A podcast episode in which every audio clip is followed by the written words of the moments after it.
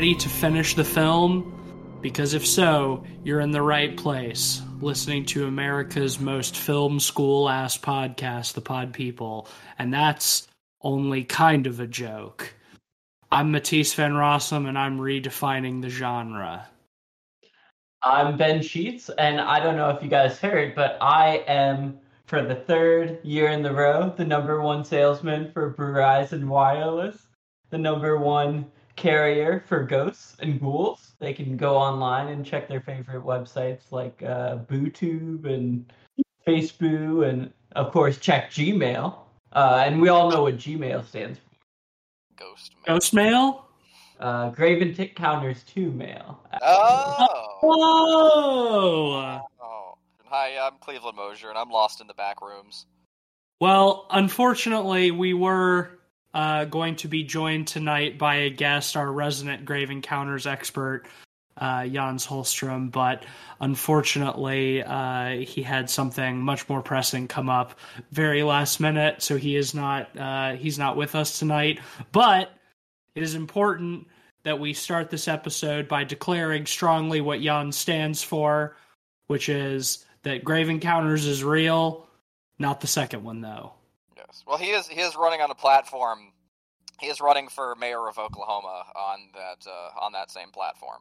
So The Grave Encounters is real, but not the second one platform. yes, yes. So, uh, oh, well, oh shit. Well, election day was a couple of weeks ago. Damn. Fuck. No, he's Wow. just starting early. Oh, okay. He's getting, he's ready for 2024. Um, Yeah, yeah. You know, like Yeah. that's that's a really good campaign strategy. Is just being super obnoxious about your platform, like as soon as you can. But that's true. Yeah, that's what most people- poli- that's what that's what most politicians do. Yeah. Get people exhausted on it early. Yeah, Yeah, Well, really I know thing. I know that in 2022 I'll be committing voter fraud in the state of Oklahoma by voting for Jans Holstrom of the Grave Encounters is real, but not the second one party Yep. for a graver encounter tomorrow. I already have uh, my 3,000 ballots ready to go. Oh yeah, oh yeah, baby. sheets. I'm writing them out by hand right now. Um, well, we've we've uh, I think given away what we're talking about tonight. Uh, is Grave Encounters two. This was Cleveland's Cleveland's pick for the year of the sequel. Uh, maybe our final year of the sequel pick. You know? I have one pick. And there's one on the more. schedule. Yeah. But uh, yeah, we we're, we're talking about Grave Encounters two, the sequel to Grave Encounters, which we talked about like two years ago, I think, almost, which was a found footage horror film uh, created, written, and directed by the Vicious Brothers, Stuart Ortiz and Colin Minihan.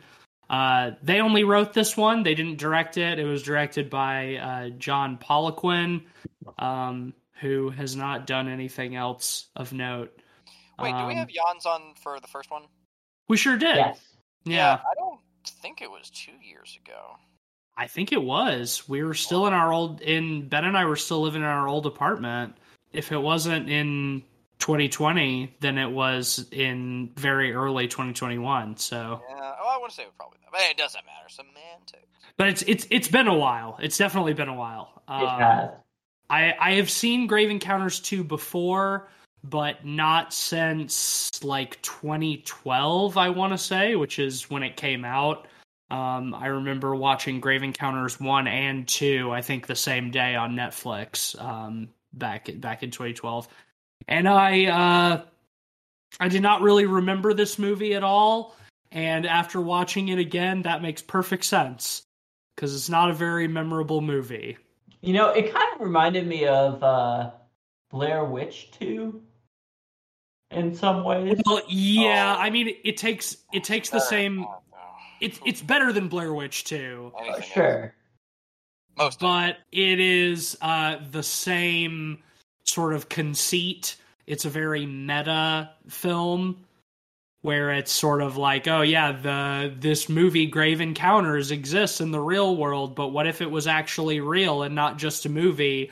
We're gonna make a documentary to find out, and and that's that's it. And then most of the movie is basically just uh, just Grave Encounters one again, but kind of more annoying. Yeah, I mean the characters in general in this one are even more unlikable than the first one. Yes, very much overall. so. to the point where they're pretty annoying.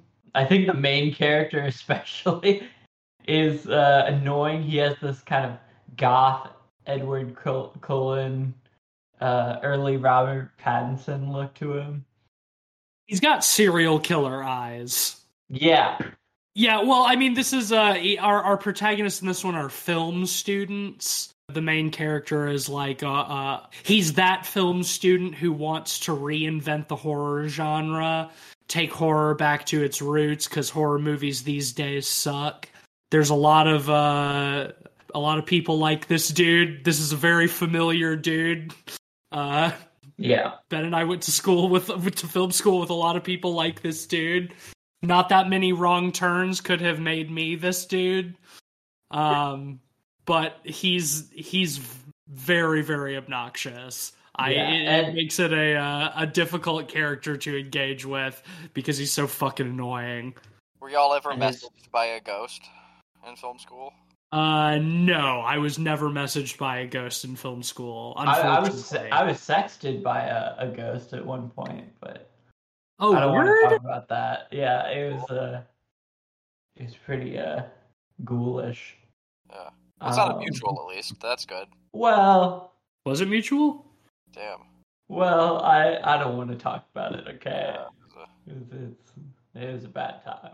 Yeah, we, just we, we, leave we Did it it don't at jack- know the lines of consent. That's yeah, that, that's important. Um. Well, all right. Let's just say off? it wasn't Casper the friendly ghost. Oh, but the Holy Ghost, It was. Dig. That's a Bootsy Collins joke. Anyway, It's a, it's a um, ghost full of holes. did you take a look under their sheet? All right, I'm moving on. Uh, is there a uh, what what were we? What the fuck were we talking about? Um, characters. Yeah, Grave Encounters alright. too. I'm kind of I'm kind of floundering. I was expecting Jans to sort of lead this discussion since he, Um, uh, you know, like when we recorded the Grave Encounters episode, he was talking about how he was getting ready to interview uh, the Oh, Vicious that Brothers about. Grave Encounters too. Yeah. So I was really I was going into this really leaning heavily on letting him talk about that. Yeah. Um, well, Well, I will But- say, uh, character wise, that main character has a foil, in his roommate, who's the uh, epitome of stoner character. yeah. He's I wish uh, he's like the main character. Frankly, I find him to be a lot more enjoyable and uh and entertaining. He's also obnoxious, yeah. Well, he's he's more benign. He's just kind of the the dumb the dumb stoner character who's behind the camera. Well, it's funny because like that you say he's less obnoxious because you're right. Um, but he's written as the obnoxious one. like he's supposed to be the character who is like obnoxious and you can't wait to die. But frankly, he's just like such a goofball about it that like you almost like don't hate him for it. You know, like I mean, Yeah, and uh, what one of the introductory scenes with him is him sexually assaulting his uh his roommate and friend. Well, and- yeah. I mean, you know, that's true. Yeah, at the about- party, he t- takes pictures of him teabagging him while Yeah, he's well, passed out drunk and standing posts it on Facebook. out. Like I'm not defending it. Like you you shouldn't do that. But um, I mean, the balls are on his face. He is teabagging him. yeah, yeah. That that's not great. Um, Posting it on Facebook publicly. yeah, that's pretty fucked up Yeah, for sure. But I want to fix him.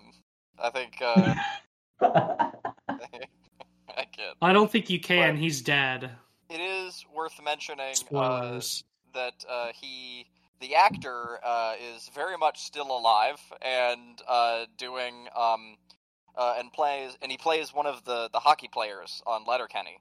And it was wild seeing him in this because that movie came out like nearly a decade ago, and he hasn't aged a day. He looks the exact same in that in that movie as he does on Letterkenny. I, I like that actor, and it was it was nice seeing him in something else.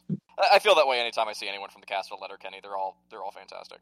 One thing I wanted to talk about with that character is his student film that he's creating, because we only get a brief clip of it. Oh, you mean the main But it- character, No, the stoner character. the stoner guy? Yeah, yeah, yeah. Yeah, he's editing it on his computer, and we get a brief clip, and it's like the weed life in Comic Sans with like bad clip art of marijuana leaves and smoke. Um, I just Well, we thought that get was we get hilarious. a uh, we get a, a a very brief scene of him just walking around the college campus recording walking up to people asking if they have marijuana which is like the most which is like the most cop way you can go about getting weed is like walking up to somebody with your with your fucking phone out recording be like hey fellow kids do you have any marijuana so i can get high please Yeah, no, it's absolutely true. no Like, total, officer. total cop energy walking around. Hey guys, you got some weed? But it is it is a really funny bit. Like I do I do like you know that that part of the movie. Yeah, I will say I'd much rather watch his student film than the student film the main character was making. oh my god Yeah. That is, you know, uh, one of my one of my bigger problems with this movie is that I feel like it doesn't have the same kind of sense of humor that the first one does. Um, it's it feels like a little bit more serious, a little more uh, grave, if you'll if you'll allow me that. Um, but but the the the bit of the protagonist like student film that we get to see is like one of the main parts where I do feel like that sort of sense of humor that the original has coming through a little bit. Because like when he's drunk at the party he keeps talking about how he's gonna like redefine the horror genre and talking about like how much modern horror sucks because it's all like quick cuts and jump scares and cg and not and stuff you know being being very snobby uh not unlike ourselves uh at times but then we see like the film that he's working on and it's like the hokiest, most generic, shitty, uh, like teen slasher movie you could possibly imagine with like big nods to like Saw and shit like that. And Yeah. I I thought that was really great. No, yeah, I love uh, the scene where the jock character gets killed and he's standing up and his head just falls off. And then after then- that, uh, one of the yeah, crew then they call members, cut. yeah, one of the crew members asks like, "Why is the dude standing if he's dead with his head cut off?" Yeah, like if his head's cut off, like he wouldn't still be standing up. It doesn't really like make sense. And the and the the protagonist is just like, oh no, man, that'll be a great jump scare. Like everybody's gonna love that. It's like after earlier in the movie, he's talking shit about like cheap jump scares, and it's also like not even a jump scare. I think part of it is uh, you're a moment ago you said like it it's not as like funny it's more grave than grave uh, the the original grave encounters and I agree.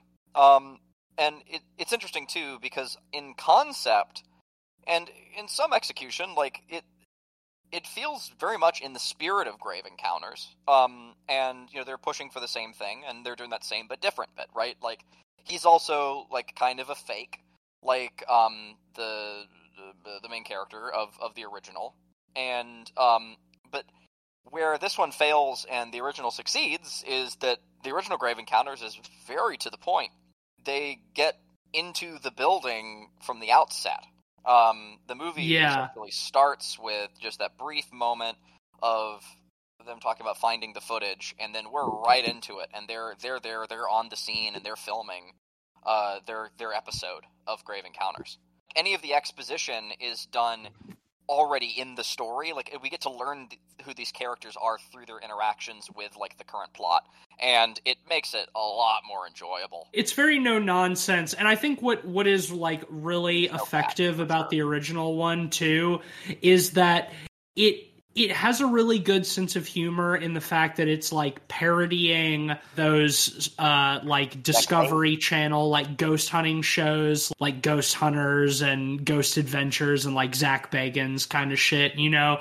But what makes it interesting is that it starts out with these like very exaggerated, like sort of dumb, goofy characters that are parodying something in real life, and then watching all of that kind of unravel once they get into like the like genuinely haunted spooky asylum and stuff. Like that's what's really cool about grave encounters is like watching that kind of corny facade dissolve into something more raw and sort of real.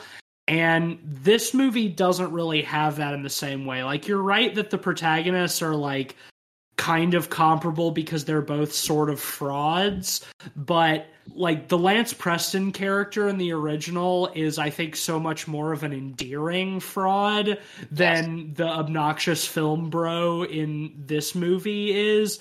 Like I don't find I I don't find this character endearing at all. Like he, I think he's just an obnoxious little shit who's like not particularly good to his friends or like the people who are helping him and yeah, he's like straight yeah, I just girlfriend at the time, you know, or the girl that like thinks he's cute, and that was yeah, that that was kind of a bummer. And you're right, like Lance Preston, the worst thing that he does in the original is uh, well, he's well, there's two things really. One, he he bribes the gardener, but even that is funny, and uh, and two, like it shows that like he's just kind of desperately trying to make his show happen, right?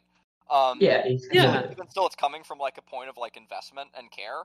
Uh, even though like it is, it's a shitty thing to do, but it is pretty funny. And I mean, the gardener's getting paid, right? Like, who cares? Go yeah, like he's and uh, he's he's endearing. He's endearing in the same way that Zak Bagans is endearing. Who's like he's sort of a, a, a dumb loser, but like he takes what he's doing very seriously. And there's something like funny and charming about him walking into these like supposedly like famous haunted places and like threatening to beat up the ghosts and being like, "Come out and fight me, bro." You know, and it's like I feel like the first Grave Encounters captures that same energy perfectly. Yep. That is just like missing from this one. Like it's trying to capture like a different personality type. And i think it does like a decent job of portraying like an obnoxious film student. But the problem is is like those type of people aren't fun to watch. They're annoying to be around you know? Yeah and it's like the joke yeah. can be that they're annoying but at the end of the day you still have to like suffer them. But there's gotta there's gotta be another character who is like a stand-in for the audience kind of who is like rolling their eyes at the shitty annoying film student sort of pretensions. Yeah. A straight man yeah, yeah. something mm-hmm. somebody somebody that the audience can connect with. Mm-hmm. and that I mean, is missing is why can't it be a gay man? You know? Fucked up. Oh man. Fucked facts. Up. preach. Go off king. I will You're so right. Yeah.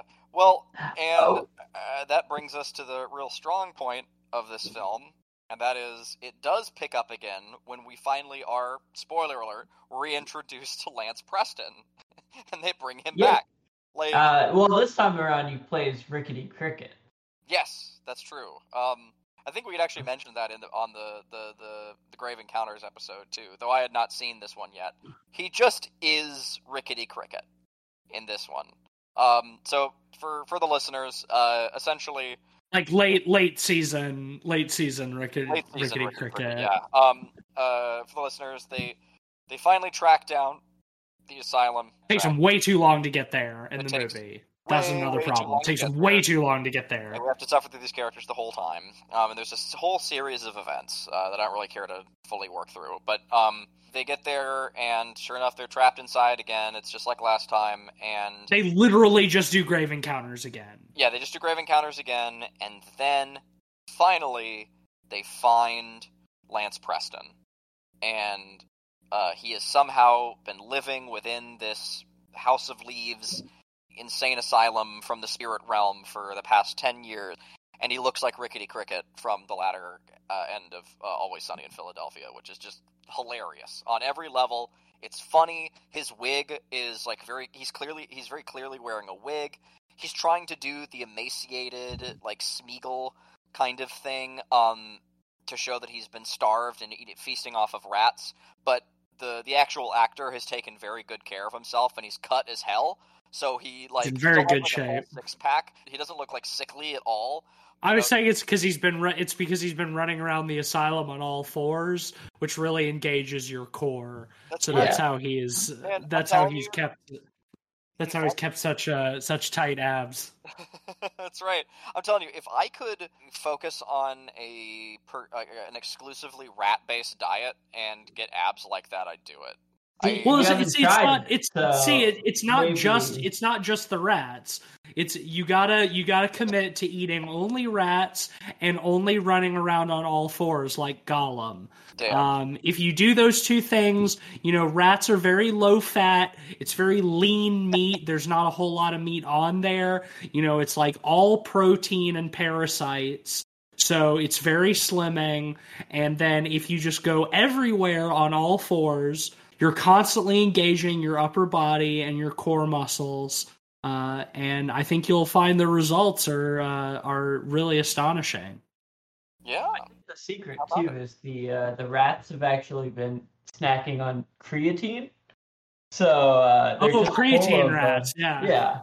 the, the spirit the spirit this asylum is like the whole thing is that like it's like uh it's like a blending it's like a vortex where like the real world and the spirit world meet and what they don't tell you actually is that the spirit world is very rich in creatine Well, the Um, thing we have to we have to recognize is uh, that Dr. Friedkin, in addition to testing on humans, he was also trying to make rats as swole as possible. Yes. That's right. I, I so never. he's, he's just been injecting them with creatine and performance enhancing drugs um do y'all No, do y'all think do y'all think dr friedkin is do y'all think that's a william friedkin reference do you think that's why they did that So I wanted to bring this up. Uh, I never noticed this in the first Grave Encounters, but in the second, when they refer to him as Doctor Friedkin, they they're usually they're already like deep in the asylum at this point and running around and like half out of breath and scared. So they always like say it really fast, and it always to me it sounds like they're saying Doctor Freakin. Oh, He's he's Doctor freakin Scary. Yeah, Dr. fucking Um, and we never really fucking nasty ghost man. Yeah, we don't we don't see too much of What- Doctor Doctor Freakin. What do you mean? We we really? see we see more of him in this one than we do in the first one. There's the whole scene where they're hiding in like the closet while they're watching him and all the ghost nurses sacrifice yeah. a baby to Satan. I Yeah, we- guess. we, we see them do that in the original too. Well, Yeah, I mean, he shows up. He shows shows, up up, at the very very, end. end. At the very end in the original, after he's been mentioned a couple of times, he shows up at the very end, and he gives uh, Lance Preston the lobotomy, which uh, he somehow recovered from in this movie. Yeah. Um, It's all the He's had creatine ten- again. he's had to. Um, oh yeah, yeah, for sure. He's had ten Oh. years to get over the lobotomy with creatine rats. Well, yeah, and in this movie, instead of at the very end, it's like 15 minutes before the end. Yeah, and then they they they just kind of run away from him and leave that part of the the asylum, and then he's never he, he doesn't show up again after that. Yep. Yeah. Yeah, It seems like pretty easy to get up, pretty easy to get away from him actually, because like really the nurses just kind of do the the scary the grave encounters face, you know the one, um, and then yeah, they the run scary away. wide mouth. Yeah, the big the big wide mouth. Um and then they run away and uh those those characters don't show up again for the rest of the movie. In general, what did you guys think of the pacing of this movie? Because that brings up a good question. With Uh ter- terrible, frankly. I I really I really think the pacing of this movie is bad because it takes them way too it takes them way too long to get to the asylum because we've already talked about like how sort of annoying our core cast of characters are for the most part.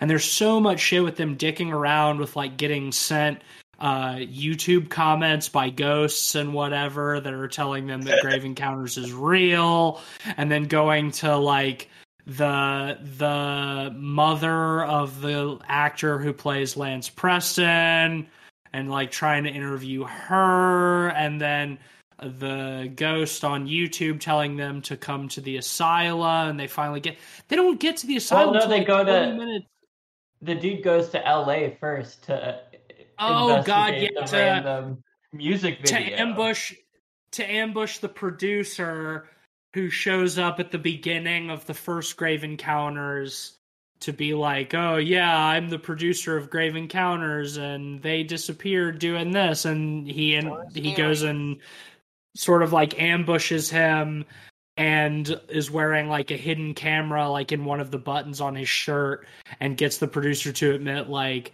oh yeah they uh they never came back from that asylum but we found the tapes and I was to go bankrupt cuz of such and such so I decided to release it and pretend it was a movie and that it was just all fake even though it was actually real.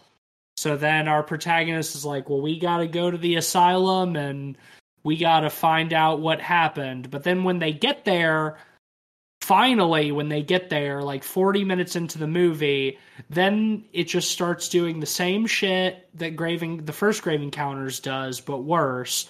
And they're all the characters are surprised by it for some reason because they go there under the pretenses that Graven, the first Grave Encounters is real.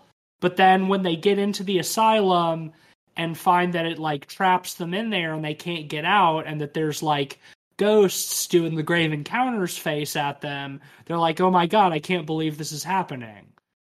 It's funny they act like they're so prepared for it. Like they're like we have glow sticks that we're gonna drop on the ground we're Yeah. ready. Yeah we, uh, we're, we're we're ready. We have glow sticks and we also brought air horns. So if we get separated we can toot them and see where other people are. I thought that was kind of funny. And then Yeah. like one of the times where like one of the girls like the goth girl that is one of the one of the like cool like uh sort of like editing tricks that I like is when they're like running down the hall and she turns a corner and then the rest of them turn the corner and right where she went is just a wall and then they can like sort of hear like an air horn blowing like way off in the distance. I thought that sequence was kind of was was kind of uh, well done.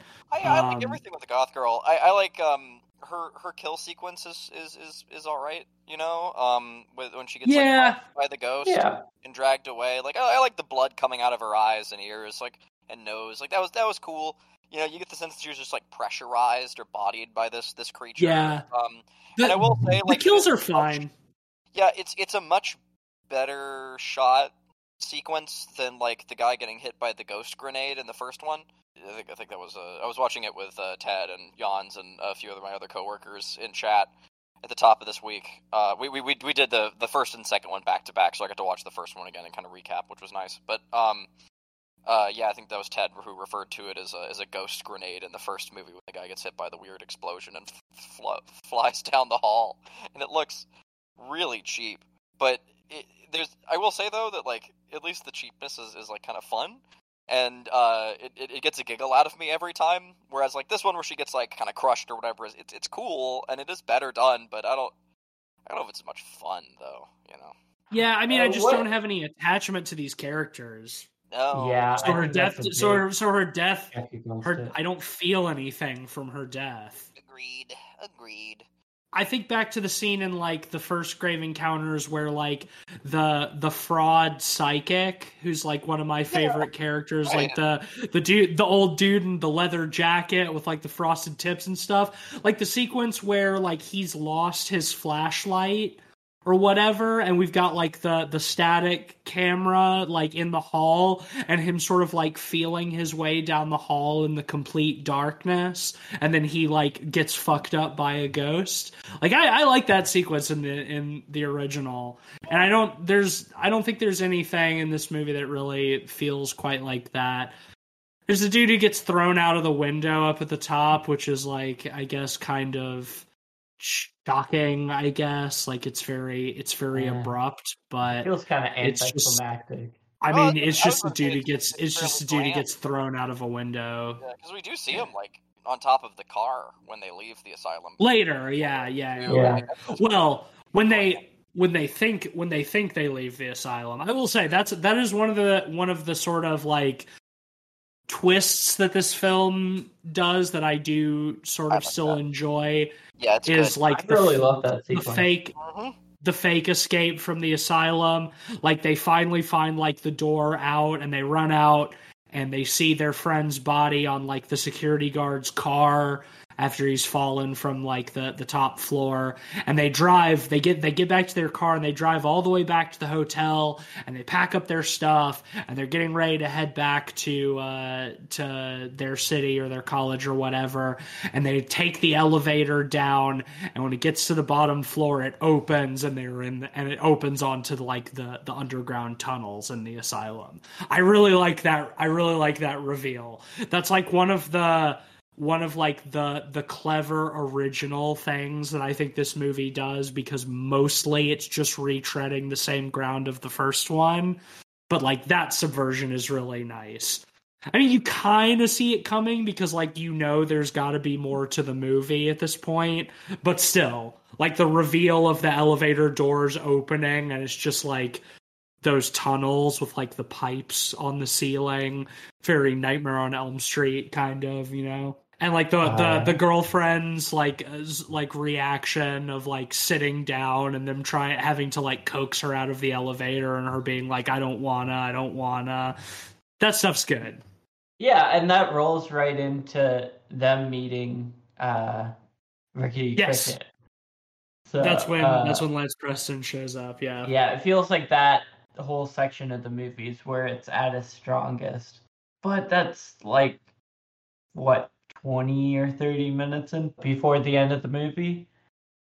Yeah, probably 30 probably 30 minutes. It's it's definitely over an hour in. Um 30 40 minutes before the end maybe. It's I I agree. It's it's the it's the strongest part of the movie. It's the part where they feel like they're actually like trying something different but it comes after so much like retreading of common ground after also a lot of like really boring preamble at the beginning like getting to know the characters too. Yeah. So it's like at that point i'm like okay this is finally getting interesting but i have a hard time really caring anymore. Yeah i mean i i, I was definitely woken up by the return of lance preston. I um, yeah, and they do. He's he's him... he's fun. He's he's hamming it up in a nice way. Oh yeah. Uh, his his little his little lair where he's been living is is pretty fun too. With like all the candles and like his sort of like mad scrawlings on the wall and the the generic like uh vent big vent with a fan in it that has a a very bright unmotivated light source somewhere on the other side shining through so it creates I, interesting shadows. I love the giant map he has that he's mapping out. Oh the, yes, his uh, his uh because like the the the place is ever shifting and changing, so his map also is like folds in different ways to to reflect. Yeah, the, awesome. The only time the only time I'll ever do this, but it's like the Marauders map from Harry Potter. that is the only time. Drink it up, folks. You're never getting to one of those references. Drink it up. I'm ne- I'm never gonna make a fucking Harry Potter reference ever again. But it, it did. The prop the prop did remind me. Remember of, the of that which, which one is that from? It shows up a few times, but I think it shows up the first time in the. I think it was one? Harry Potter and the Trans Panic. Oh ah, yes, that classic one that we all remember. Yeah, well, enough about J.K. Rowling being a shitty turf now. But yeah, like it's a it's a it's a map of the asylum. It's a map of the asylum that has like a bunch of different like flaps that you unfold, and it sort of like changes the map because like through all these years he's been mapping like the the shifting patterns of the asylum like the logic to it which i i do think is a is another cool sort of like aspect of it like when he's sort of like trying to lead them around and there's the part where they fought they go to like the one door and he opens it and it's just like a closet and he closes it and he opens it again and it's just a closet and they're all like this is a waste of time. What the fuck are you doing? And then he opens it a third time and it's all of a sudden like a passage to like a different part of the asylum. I thought that was kind of fun. That yeah, that was like fun. spent he spent all of these years figuring out the the logic of this shifting labyrinth so he can like navigate it. I think that's cool. I wish there had been more of that actually, and I that they had introduced it sooner. Yes. Get them Well, get them it- to the it- asylum. Get them to the asylum 15 minutes in. Introduce Lance Preston 30 to 45 minutes in, and then have the rest of the uh, the movie be that. Yep. Yeah, well, it's funny because they introduced that idea, and then uh, none of the characters ever try that again when they get lost or uh, think they're they're doubling uh, back Well- to where they've been. they kind of they they do they do like one other kind of fun thing with it where they're like in the bathroom and he Lance Preston starts like beating breaking the the wall with like the the metal pipe that he's carrying around and he breaks a hole in it and the camera guy goes through and he like falls from the ceiling Yeah, I thought that where they do like that spatial shift. That's that and the one where the, he like opens the door a couple of times into the closet and then it's a passage. Those are the only times they really do that. And I think there's like so there's so much meat there where they could do fun things with that like shifting of space and like navigating this uh this uh like shifting asylum. But they don't they don't really take advantage of that in a way that they should. I think Well, it's you know, kind of a shame. uh, I've brought this up a few times before, but it's the same problem that like a modern, a lot of modern like requels make. Uh, oh yeah, I brought it up very recently with the the Halloween trilogy, the new Halloween trilogy, if you could even call it a trilogy, because we're paying homage to the original, um, and we're bringing in the original characters. We have to both feature them and the new ones with a fairly equal amount of screen time. And eh, unfortunately, in this case, the, the new characters suck. Like they're not they're not that fun or. And they compelling. also have they have way more screen time. correct, which makes it even worse. It's Uh, not even it's not even like equal screen time. Yeah, it's it's weird cuz like I mean we didn't really talk about it but like the the movie starts with like a series of like YouTube vloggers, at least some of which are real and I don't know if they got them to do this for the movie specifically or if they just asked them permission to use their videos or whatever. But it's sort of like a montage of like people talking about grave encounters and like some people being like, "Oh, it's so scary," and some people being like, "Oh, it sucks and the effects are bad and it's the worst movie ever made." And like they spend they spend so much time sort of like playing with that idea where like yeah we know we're making a sequel to grave encounters and we got to do all the sequel stuff but it never feels like they actually have anything substantial to say about that. Because they really do just do grave encounters again. They don't really subvert anything other than like sort of like the fake out of them thinking they escaped the asylum and then they actually didn't there are no real subversions upon the original in this movie. Are there? Like can y'all think of any? No, I think it's best when it's just further exploring the fun stuff, and you know, there's just not as much of that as there could have been. Yeah, I no, I, I agree with you, but also like, what's what's the point of Oh, making what's what's the point of making a sort of meta referential take on your own work that is like acknowledging the opinions of of like the real world? What is the point of doing that if you're not trying to either subvert what you've done before or say something about that? You know what i mean? Like i disagree a little bit here. Once again, I think I don't think any of the problems with that stuff uh, exist on paper. I think if if the protagonists had been more compelling and more fun, that this movie would have been large, and they'd made their way there much sooner. Um, like skip all the stuff with like the Lance Preston's mom and all that. Like for, Yeah. for God, yeah, please skip all of those scenes and yeah who cares reduce the party scene or just cut it like or or get a little achronological with it you know so that we can we can start with them arriving there and then we can get a little backstory or something but uh I I do like the idea the meta narrative here I I like it a lot actually I that you know like oh grave encounters is isn't real. They released the movie. It's essentially our world, but oh, it actually is. But I it is all really real. Um, and I and I also I especially on paper uh really like the ending. I think that's that's very fun. The things I, I don't like have largely been said. Oh, except for one thing which we do, we we touched on a little bit, but the other subversion that you were looking for, uh, I, I is not a good one, but there is another one, and that that is the ghost. Okay.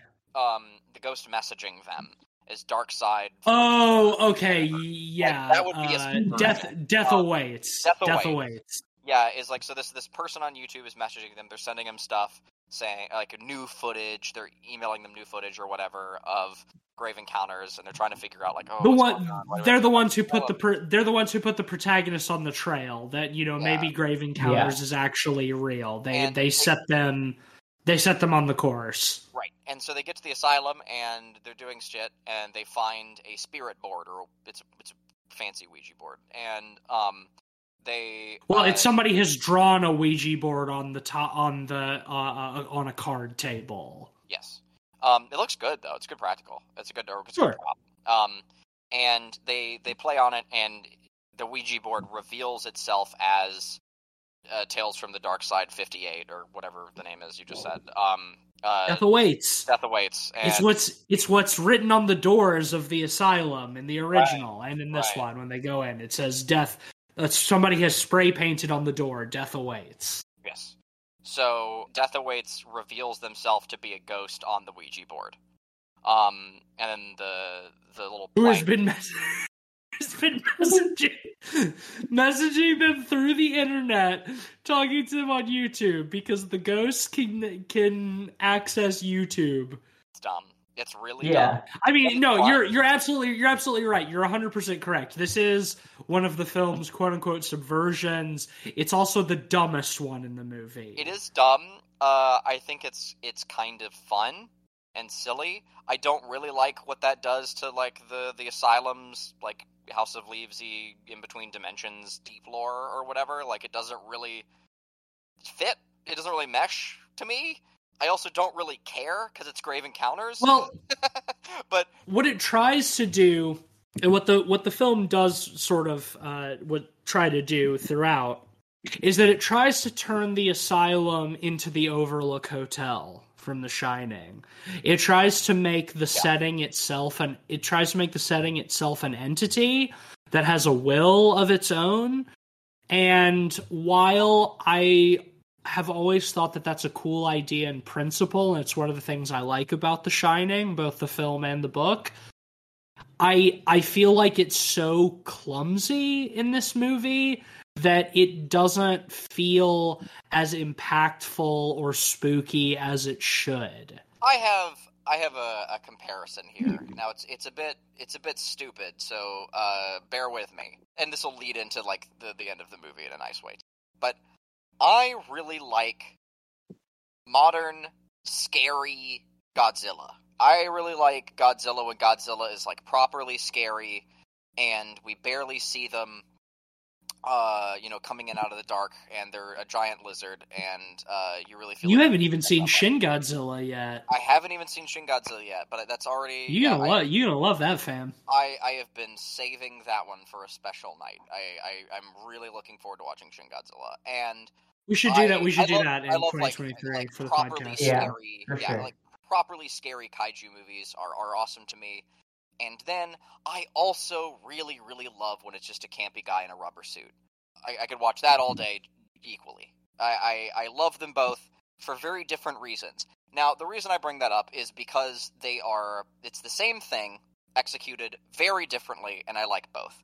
And I think that comparison for me holds for Grave Encounters versus The Shining as well because they're both trying to do uh, astral realm stuck between two worlds. The the building is alive and is its own thing. It's haunted by ghosts. Uh, one is doing it like with a plum and uh, very classy and literary and scary, and it's Stanley Kubrick and Stephen King, and it's great and it's fun.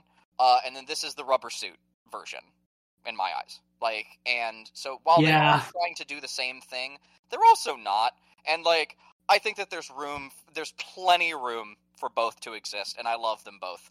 for very different reasons. Sure, but the the big problem with this one is we just don't get enough of that.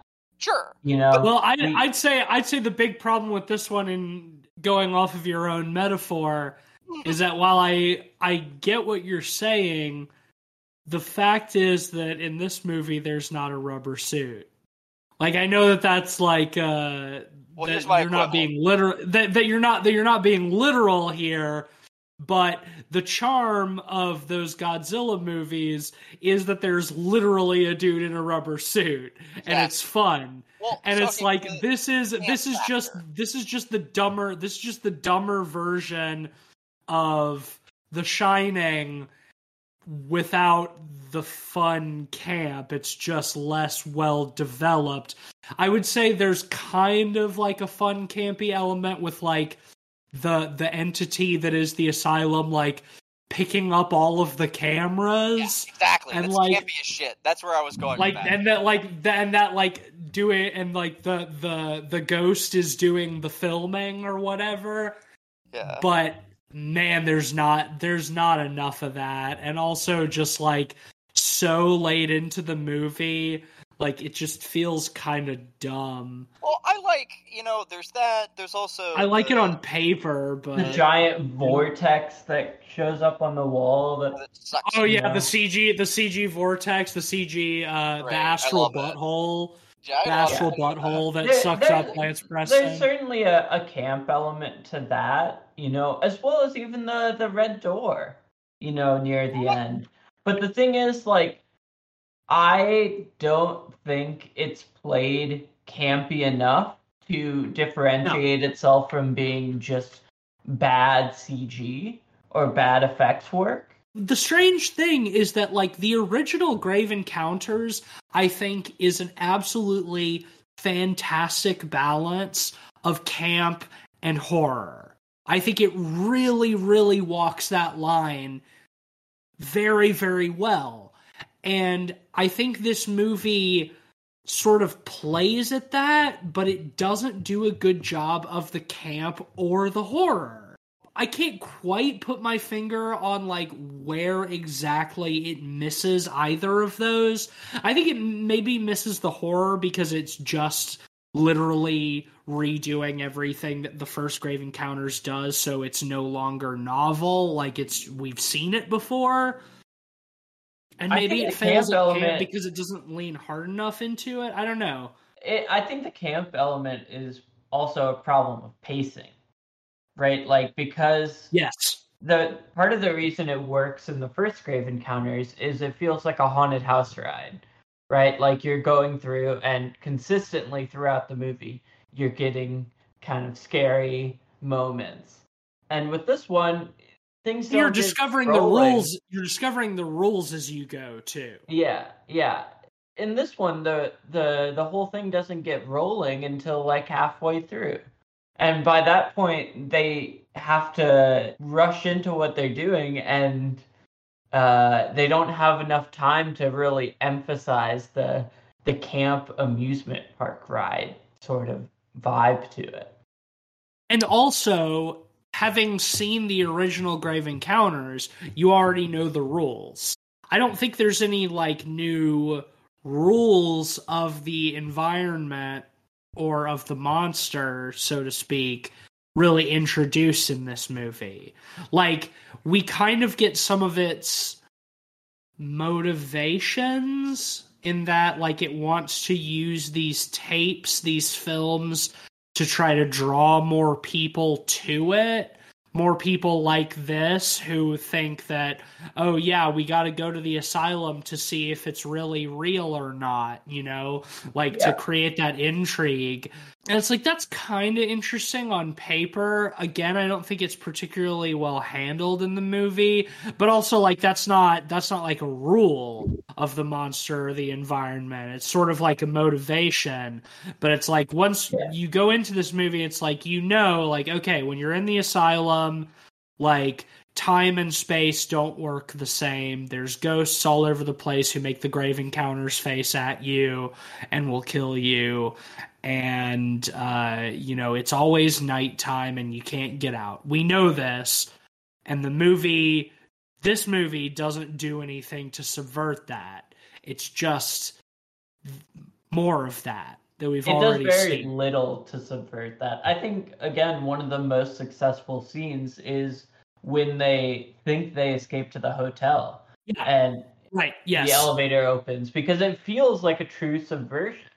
It feels like the kind of imagined rules is if you escape, you're, you know, out, and suddenly does- it- that's pulled out from under you. You're right. It does feel like a greater extension of the powers of this place. That it it it can go so far as to trick you into thinking that you're leaving and getting in your car and when they turn on the car like it's playing the the CD or the music that they had playing already. Then you can get all the way back to the hotel and like pack up all of your stuff. Like that does sort of feel like an extension of the powers of this place that we've seen from the first one. We didn't we didn't know that it could that it can go so far. But again, that's such in the grand scheme of things, that's such a short that's such like a small part of this movie. Yeah, And that's why it feels like that part feels like the for, it's prob- probably my favorite part of this whole movie because it's the only like I think really interesting kind of subversive part of the whole thing that doesn't just feel like by the numbers, which the rest of the movie does. yeah, I totally agree. Yeah, I think there's enough camp in it for me to be like at least relatively satisfied. You know, not enough to like maybe like fucking stand and clap or anything, but like I I I like what's there. I like the big goblin man that chases them when Yeah, they're out, out of the like, uh, out of the asylum oh. when they when they think when they think that they're escaping the first time. The big goblin What did man y'all What did y'all think of the effects in general in this movie? uh, when they're good, they're great. When they're bad, they're funny, and it's solid. Yeah. There's it. I, I would say the effects are similar to the first one in terms of technical proficiency, but they push them farther in this one in ways that show the shortcomings. Yeah, and uh, also like m- more apparently. because of the pacing, they don't have the same weight that they do in the first movie. Like, Like the like they're pretty like actu- actually chilling. Um, yeah, like the the the grave the grave encounters face with the the big stretchy spooky mouth. You know, like that that effect is practically identical in this one to what Yeah. we saw in the original. They use it way more heavily in this one. mm, Um, so you get to see a little bit more. Like as an effect, like it's brief enough that like especially for when both of these movies came out, like it's pretty good. I, I can I'm fine with it. But then this movie also does shit like we already mentioned, like the big uh the big ghost butthole that appears in the wall and sucks up Lance Preston at the end. And like the shot of like all of the cameras like uh floating up out of the bag and around him and it's like that stuff looks pretty bad. Like I don't think that it's any worse than the effects the the- like the quality of the effects in the original, but they're just doing more with it so it's more apparent. I I feel like there were more misses than hits in terms of VFX in this movie, which Yeah, probably. because I think uh, the first one, while it definitely had some misses in terms of effects, um, it did have some really creative, solid stuff. I think at a higher Yeah, clip they- than this one. Well, that's that's a, I mean, I think the thing about the first one is that they didn't overdo it. They Yeah. knew they knew like when to use their effects, and you know, like this movie does have, uh, you know, some clever like practical editing tricks. You know, like I already talked about, like when the goth girl like gets separated from them. Um, another one that I think of that I that I like pretty well as an effect is like at the end when our shitty protagonist is like uh beating his girlfriend to death with the camera and the astute eye can tell that like when like the lens like hits her face and cracks that's where they're like putting the cuts to like a- apply additional makeup to her face to make her look more like brutalized and beaten Um, Yeah. but the overall effect, I think, is is pretty well done. It's uh, Yeah. you know, it's Sure. pretty, it's pretty un, it's pretty unsettling. Uh, it's not particularly pleasant to watch, as it shouldn't be. Um, actress and and the and the actress does a good job. the The practical effects, the makeup of like what they do to her face is good. Like that in those instances, I like it. Like I, I you know, as as usual, and you know, sort of like our our obnoxious, pretentious protagonist in this movie is like I I do really appreciate when they do these sort of like practical tricks with like editing to like change your sense of space and stuff like that, and to hide clever cuts.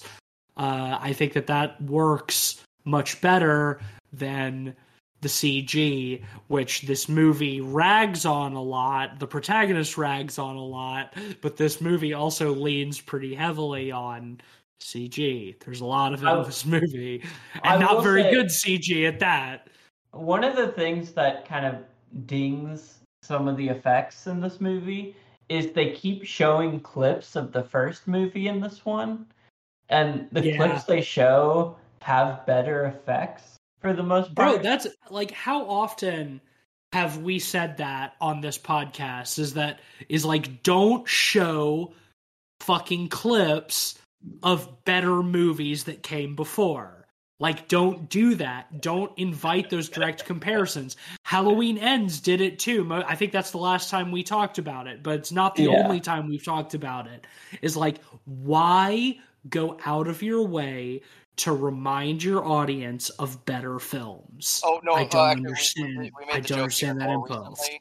Um, uh, because they're watching Abbott and Costello, uh, uh, on. Oh yeah, in the Munsters just last Yeah, week. Yeah, they're watching. A, they're watching a lot of. They're watching a lot of better. Man, that just goes to show how hard Fennel. my my brain has like tried to block those memories already. It was only a week ago, Yeah. but I'm like trying desperately, subconsciously, to not remember the Munsters. Such a bad movie. Hey, Tease. While we're Yeah. talking about the Munsters and Ben, what's a worse movie? Than the Munsters? Yeah. Meet the Spartans. Yeah, maybe. I haven't seen that since I was probably 13, so I can't really remember for sure. Yeah, I don't know, man. Spartan Like it's it's probably It's up there. it's probably because it's probably because it's so fresh, but The Munsters is one of the worst movies I've ever seen. Like, Like, I, I struggle. I, I, I asked because I don't have an answer. Like I, I, I can't think of one. It's if you if you give if you give me a long enough to if you give me long enough to think about it, I probably could come up with something. Mhm. But certainly in recent memory and of the films we've talked about on the podcast, like it is definitely Yeah. the worst. I'm haunted by how shitty that movie was. Like, it- Yeah, I think about it a lot. there's a few movies I think that I've seen that are worse. Like The Haunting of Sharon Tate is definitely worse. I think both of y'all will like willingly subject yourselves to worse movies than I do on a more regular basis. But even still, I can't. Like, I, at least usually those movies are trying to have a good time. I see. I willfully, I, I willfully subject myself to like the most boring mid-ass movies you've ever seen, like all the time, which is maybe arguably worse than subjecting yourself to like truly terrible movies. I'm the type of motherfucker who will put on the most generic fucking bullshit that you scroll past on Netflix just to have something on. No, well, that's the thing is I do that too. Like, there's no winning. Like, dude, just the I was I was talking to Ben about this. Um, is I kind of long for the days when you were just watching something because it was on. Where like, yeah, ca- ca- the ca- cable days. Yeah. Yeah, where you didn't like I, I didn't grow up with cable, but like I had like ten channels on television, so my options were like even more limited. You too, Tease. Like Yeah. and Yeah, Like- same. I also uh, didn't grow up with cable. Yeah, it's like, oh well, I want to watch something, and this is on. That is truly like a different time. Like I think of like being a kid and like the shit my mom and I watched on like basic network television because we didn't have cable. We were like fully into like American Idol and like so you think you can dance and shit like What that. Like we'd fucking yeah, because it's what was on. yeah, What was on was on. Survivor, Survivor, bro. Like and the kind of shit where the all that shit where we would fucking we'd call in our votes every week, you know? Where Mhm. you where you dial the the specific number and press such and such to vote for for so and so. It was all it was all that and fucking uh Seinfeld reruns. Yeah. It's like And- I mean, one one of my favorite uh, features of Shudder is they just have like that live TV. Yeah, they just have a live streaming channel, which is fucking awesome. It's like you can just put it on. It's like I don't really care what I'm watching. There's just something that is on right now. It is it's it's a nostalgic throwback. It is absolutely one of the coolest features of Shudder. Mm. Also a great way to like see stuff that you would probably never watch otherwise just cuz it's on, you know. Yep. yeah, there's no algorithm like trying to queue up exactly what I would want to watch. There's no sense of uh you know like there's no like moment where I have to sit down and pick and decide amongst like the just the massive wall of of content out there. Like you just you just sit down and it's playing and you watch it and like Yeah. you know like uh, amongst all of the mediocrity that you have to filter through in that there's a joy and a beauty in finding something you weren't seeking too and Yeah, Like- totally. yeah and I, and I think that like some real you can hit some real gems just by just being like yeah let's see why not fuck it, It definitely, yeah, it, it reminds me of like going to friends' houses as a kid and just put like having the sci-fi channel on and watching like a lot of those like old fucking mid 2000s sci-fi original movies that are like really terrible but also like uniquely kind of charming. Like there's Mhm. still there's a couple of those movies that I still have like actively living in my head that I fucking saw on Sci-Fi Channel that I never would have fucking watched otherwise. That are not good movies, but have like left and have been like impactful enough from like discovering them on Sci-Fi that I still remember them. Yeah. Um anyway, I think the fact that we have strayed so far from talking about Grave Encounters 2 just goes to show that we don't have anything else to say about this movie. So shall we rate? yeah yeah, we might as well. Well, Cleveland, this was this was your pick, so we'll we'll let you do the honors and start us off. yeah I would say this is a fairly easy three I like the good I'm willing to rate it a little bit higher for the good I think a 2.5 is also fine uh, or even a two. Like I don't, I don't, uh, I'm not, I'm not super worried about it. But I'll, I'll be a little generous on this one and give it a three. I, I, I, the the stuff I like about this movie, I do particularly like, and I do want to note too that I, I really love the how in at the end of the movie. Uh, the producer like looks at the camera and he says, "I want to do what I, I regrettably didn't do last time, and say that none of this movie is real." and then we have the protagonist kind of nod along with that with this like haunted look in their eye implying that it all is and i thought that i think that's fun i think that's neat uh not enough to rate higher than three but like i again the rickety cricket stuff the corniness is good i i do i do wish there was more of it of course um but what's there is enough to satisfy Ben, where are you at? Uh, yeah, this movie was pretty disappointing. I had to go back and see what I rated uh, the first one. I give that one a two and a half, and this one is definitely worse than the first one, so I'm gonna give this one a two. I think in retrospect, you know, I probably would bump Grave Encounters one to a three in comparison. But yeah, I forgot you. I forgot you'd given the original Grave Encounter such a low score. I feel like I gave it. I need to double check, but I feel like I gave it like a four or something like that, or at least a three and a half. probably a four Um, because I I like the first Grave Encounters, but um, anyway, in, in regards to this one, um, I'm gonna give it the I'm gonna give it the two and a half out of five. I'll split the difference with you guys. Like, it's it's not a miserable watch, but I struggle to come up with any good reason to watch it over the original Grave Encounters because like it really doesn't bring anything new and interesting to the table. I don't think like it it has a couple of like good sequences and some some interesting stuff, but um yeah, it's it's it's really pretty middle of the road for me. I would I would definitely say just watch the first one. You'll get everything you need to out of it. So that'll give uh, Grave Encounters 2 an average of two and a half out of five. This one falls pretty squarely into see it or don't. It's up to you, dear listener. Ben, what's next week? Uh, next week we are covering a new movie. Uh, it is Bones and All. Oh, Mhm. the the new the new Luca, the new Luca Guadagnino. It looks uh, like a movie that'll have a beginning, a middle, and an end. Why are we covering that and not the the chef or the table or whatever that one's called? Because we fucking Indeed. predicted it. You dork. Well, Honestly, honestly, I think Bones and All looks pretty good. I'm pretty excited about it. I don't know anything about it. I don't know who those names are. I don't. I'll I'll just find And out. Uh, Luca- the new Luca- Suspiria. The Suspiria remake. Oh, I did. Well, I I did like that movie. and uh, and call me by your name. It's that it's that Luca Guadagnino, and it's a it's a can it's a cannibal movie, Well, which I'm Cleveland, very I partial think, to. I think that sounds that sounds good. Yeah, Yeah, so I called you Bones- by my name. There, that was the joke. yeah. Yeah. Thanks, Tease. I appreciate it. You're welcome. Next next week, bones and all. We hope you'll be there with we hope you'll be there with us with all of your bones. You know, if they make a sequel else. to the movie, will they call it Bones and All and some more bones? Bones and all, Yeah, and maybe. then some. More bones.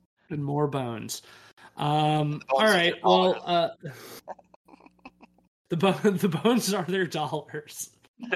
Uh, hey, well, thanks. That makes that makes our our outro music easy for me. I was curious. I didn't know what I was gonna do for this one, but yeah, uh, it'll, Grave it'll be Encounters too. Perfect. yeah, you might want to save be that for next week. No, next week I'll use uh, something from the metal band Bone All, um, Oh. AWL. Excellent. but uh, well, since we're we're remote tonight, no sponsor, so we'll just we'll just fucking wrap it up. Uh, leave us a five star rating on Apple Podcasts or wherever you get your podcasts. Uh, support us on Patreon, patreon.com slash podpeoplepod. Yeah, you're the Uh, sponsor, honorary- week, dear listener. Yeah, you're the sponsor. The Brought honorary to, pod boy. by listeners like you. The honorary Podboy tier gives you access to our Discord channel, so uh, you can subscribe at that level and come hang out with us and talk about movies and dumb stuff. Shout out to our honorary Podboys, Sam Simon and Zach Confer. If you want your name added to that list, patreon.com slash podpeoplepod. Um, there is a continually real, a continuingly real Continuing? possibility I like continually. a continu- a continuingly real possibility that Twitter will not exist by the time this episode comes out. But if it still does, we are on Twitter at podpeoplepod and at letterboxd.com slash podpeoplepod where you'll find a list of all the films we've talked about on the show with our average ratings and links to those reviews. I Listen to us am Continualingus on your ear. Yeah. I'm sorry. I It's awful. After you. I am maybe on Twitter at some spooky snake and also twitch.tv slash some spooky snake for monthly spooky Saturday streams. Uh, I'm on Letterboxd. Uh, I'm gonna change my username soon. So uh, just follow the Pod People Letterboxd, and I'll put something on there about it. Giving up on Twitter. Do it. Ah, they, it'll be gone in a week. By this time, Maybe. it'll probably be gone. Maybe. We'll see. Who knows? Anyway, what I know is that you can find a lot of the cool stuff I'm working on on dreadxp.com. Uh, there's just so many cool fucking games happening. Uh, as of this recording, Mirror Forge will be soon to be out, if not out. So go check out Mirror Forge. I did some art for that. Um, and uh, yeah, the developer uh, Mist of Dev is a, is a wonderful person, and you should you should support their their game. Super fun and scary. All right. Well, uh, that'll that'll do it for us this week. Grave Encounters is real, but not the second one. The horses they were neighing the day Robert Palin's shot me down. Follow my lead in G. He rode into town on a jet black mare, spat and hitched her to a tree. He made his way to the town saloon the day Robert Palin's murdered me. It was also the night that the skeletons came to life. They came from under the ground and from all over the. Palins grabbed the preacher's daughter. He aimed to shoot her at my crown. He cocked that crooked hammer back and he brought that hammer down. Exactly. The bones are the skeleton's money. In our world, bones equal dollars. That's why they're coming out tonight to get their bones from you. The skeletons will pull your hair up, but not out. All they want's another chance at life. They've never seen so much food as this. Undergrounders have as much food as this. And the worms are their money. The bones are their dollars. And the, The bullet ripped inside my chest, the clouds they did storm. My sweet Marie, she cried for me, and then I was no more. And it was also the night that skeletons came to life! The bones are their money, so are the worms. They pull your hair up, but not out to turn into a man and have another chance at life. But if they pull it out, they turn to bones. Yes!